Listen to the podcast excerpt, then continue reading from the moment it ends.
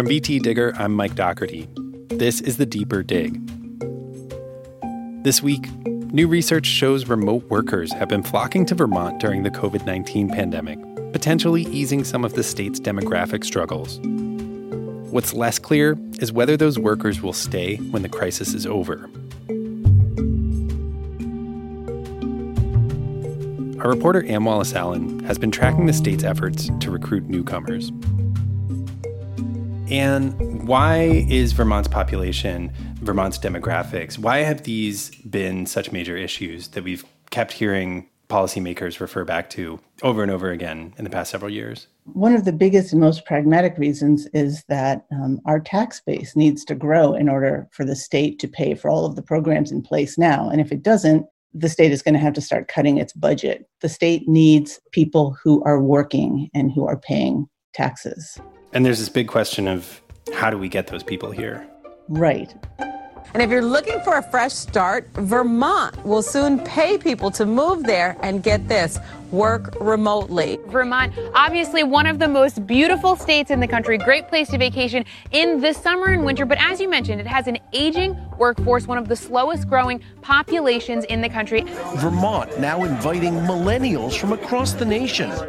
Just a couple years ago, long before anybody dreamed of this pandemic, it was some progressive lawmakers and others who came up with this idea to pay people to move to Vermont to work remotely, which took off and got this, the state a lot of attention and has also yielded some new arrivals a remote worker grant program. It offers out of state workers who do their jobs remotely up to $10,000 to relocate to Vermont. State officials hope that the money and Vermont's high quality of life will lure out of state workers to trade their office for a Vermont home office or maybe some sort of co working space. But that's in the numbers in the low hundreds and didn't really have a significant impact. Nothing like what real estate agents are reporting now with home sales to people from outside the state those people are telling me that they truly have not seen this much traffic and particularly this much traffic from urban areas ever in their careers. Wow.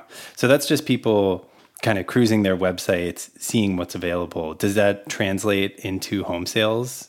It does. And, you know, Vermont has a shortage of homes to begin with. So it's not like a decent, reasonably priced home sat on the market for a long time before. But now these same real estate agents are telling me that they're getting instant offers. They're getting people buying homes without getting a chance to view them in person. That homes are being snapped up in the course of a single day. And again, their you know their data is showing them that this is different from the last few years, especially in Chittenden County. Hmm. So we know there's a bump here.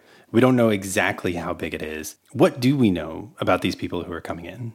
So, the Center for Research on Vermont, which is part of the University of Vermont, decided to have a look at as much as they could to find out a little bit of the reality behind all the reports they were hearing of people moving to Vermont to escape from COVID. So, they advertised on social media and through many, many different means to find people who had recently moved to Vermont. And they surveyed this self selected group and said, Who are you? Where do you work? How old are you? And, uh, you know, why did you move here? Back in May, the Center for Research on Vermont did a study on teleworking that found Vermonters who had started working from home largely felt pretty good about it. So I got really interested in that. And then I started hearing about people who are here, what we call sheltering in place.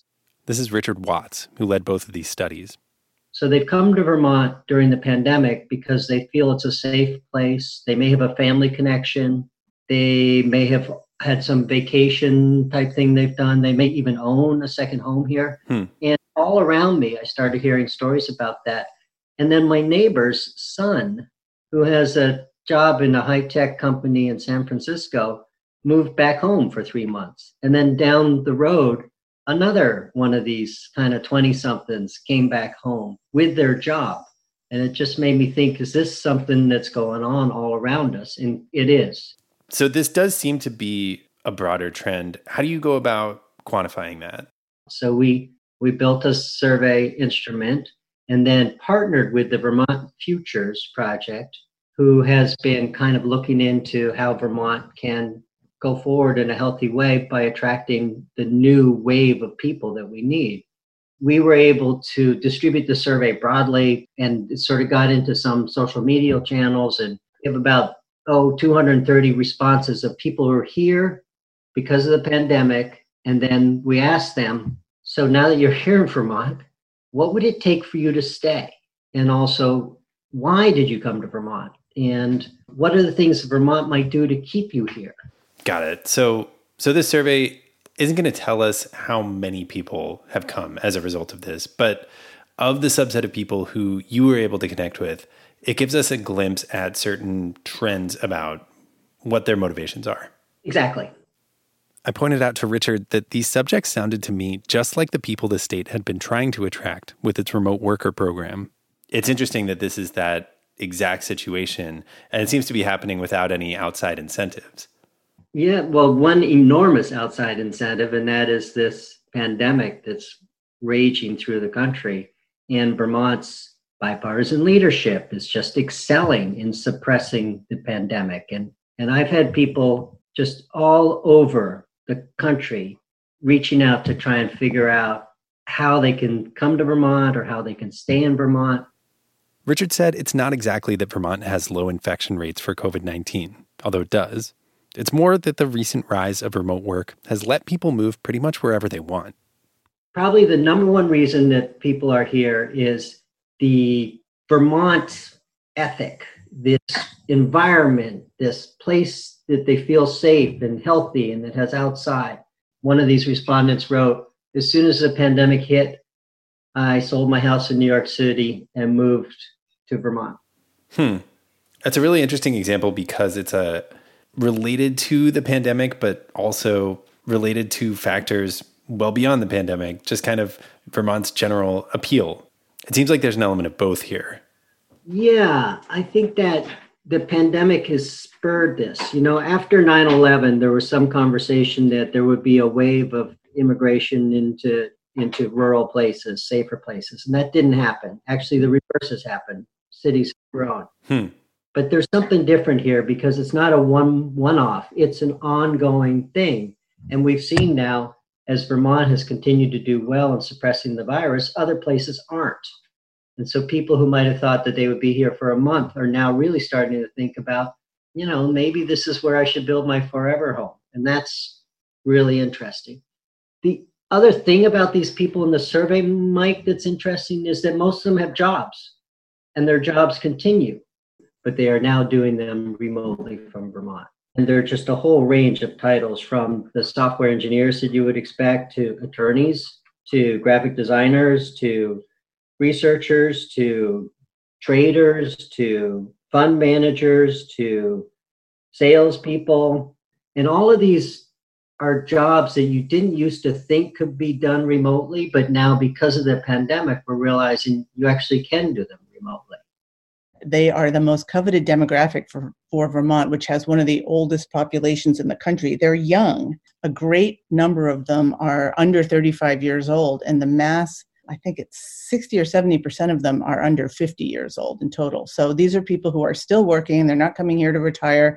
They have kids in the schools. They are going to, you know, inject some life into the economy, hopefully, which will help other people and might help wages go up it's very significant because you know Vermont has a stable population and we have oh a limited amount of jobs that are here. So if you come with your hundred thousand dollar job to Vermont, it's a huge investment and infusion into the economy. And through the survey, I've started to get we're taking some of these folks and spending more time with some of them just to understand oh more why they're here and what it might take to keep them here and so I'll tell you about one couple in um, in Vershire, Vermont. You know, they are international consultants. They both do international work.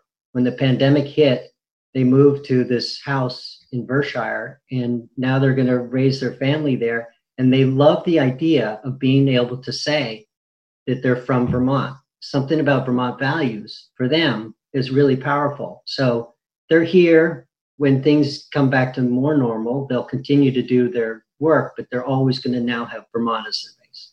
So that's an example of somebody who is planning on staying. They're really attached to the idea of being here.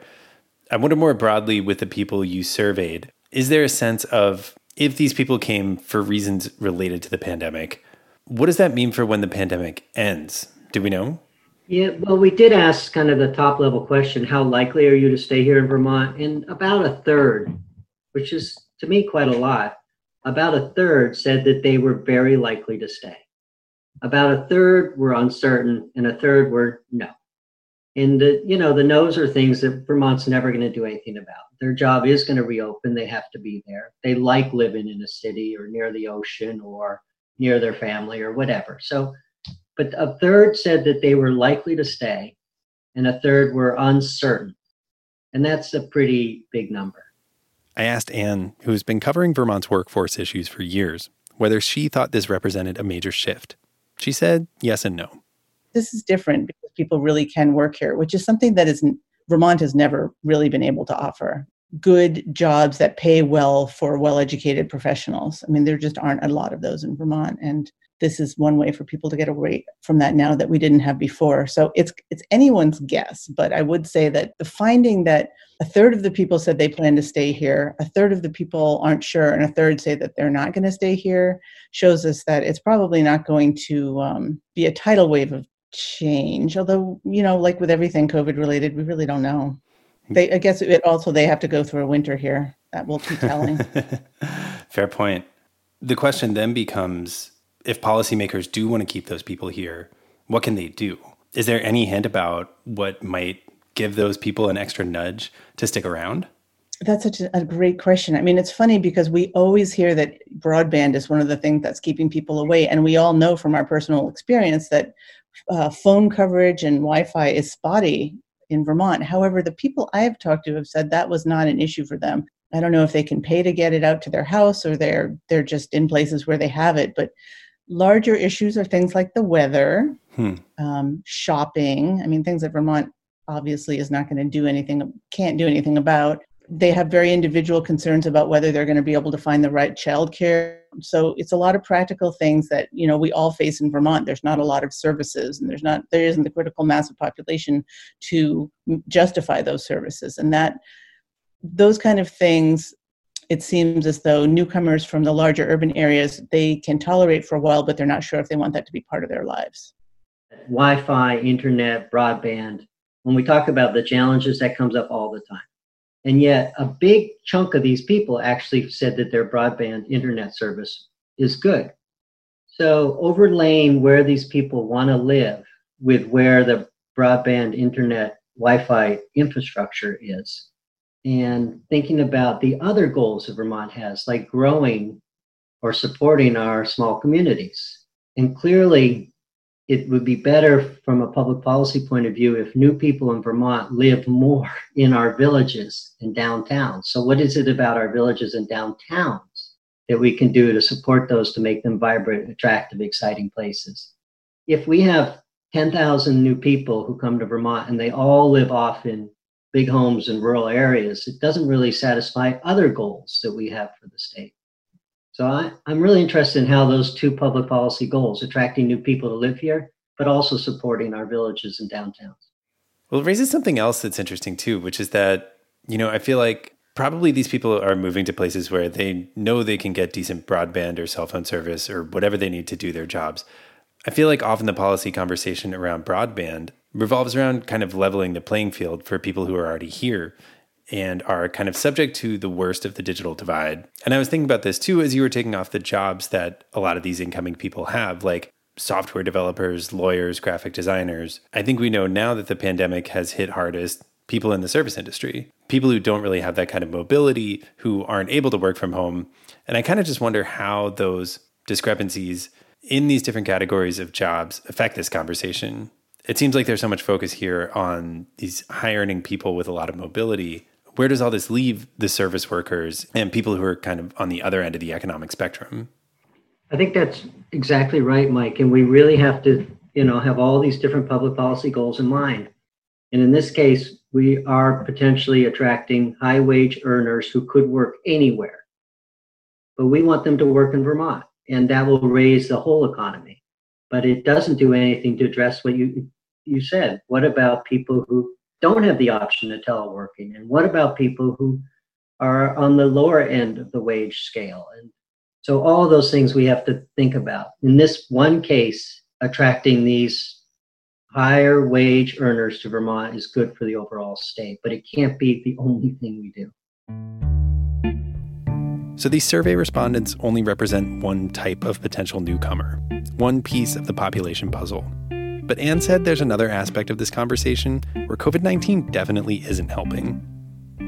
After I wrote that story, I heard from people, as I sometimes do when I write about efforts to attract new Vermonters, saying that we don't need new Vermonters and that they are spoiling the forests and the fields and the farms with their new homes and they are crowding the roads and Vermont is fine the way it is. And I think that plays into a larger dynamic that is going on that always goes on in Vermont. The joke in Vermont and in every US state is, you know, we don't want people from outside. We love our identity and, you know, vacationers, please come and spend your money and go home and that's that's definitely on display here. I saw a car with Florida plates in Montpelier the other day that had a cardboard sign taped to it saying, This is a rental. We're really from Vermont. You know, people do tie their identities closely to being from Vermont and they do feel threatened when outsiders come in. And I think for our entire species, this is just something that happens with all of us, and particularly so when there's a pandemic and the, the outsiders might be carrying a disease. So that's that's a dynamic in this too. I think um, one internal debate a little bit in Vermont where there's some concern about people from away bringing COVID to Vermont. And so, in all of this conversation, we have to think about how we make sure that the reasons that people are coming to Vermont remain the reasons that Vermont is. So, there's a little bit of a dance here. We want new people, but we want to keep Vermont is this beautiful, safe place that it is. Thanks for your time, Richard. Thanks, Mike. I appreciate it. Okay. Take care.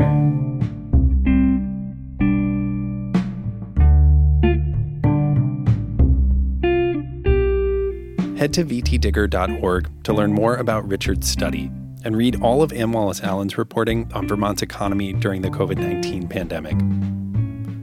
You're listening to The Deeper Dig, a weekly podcast from the VT Digger newsroom. Search for it and subscribe wherever you listen to podcasts, and you'll get new episodes as soon as they land.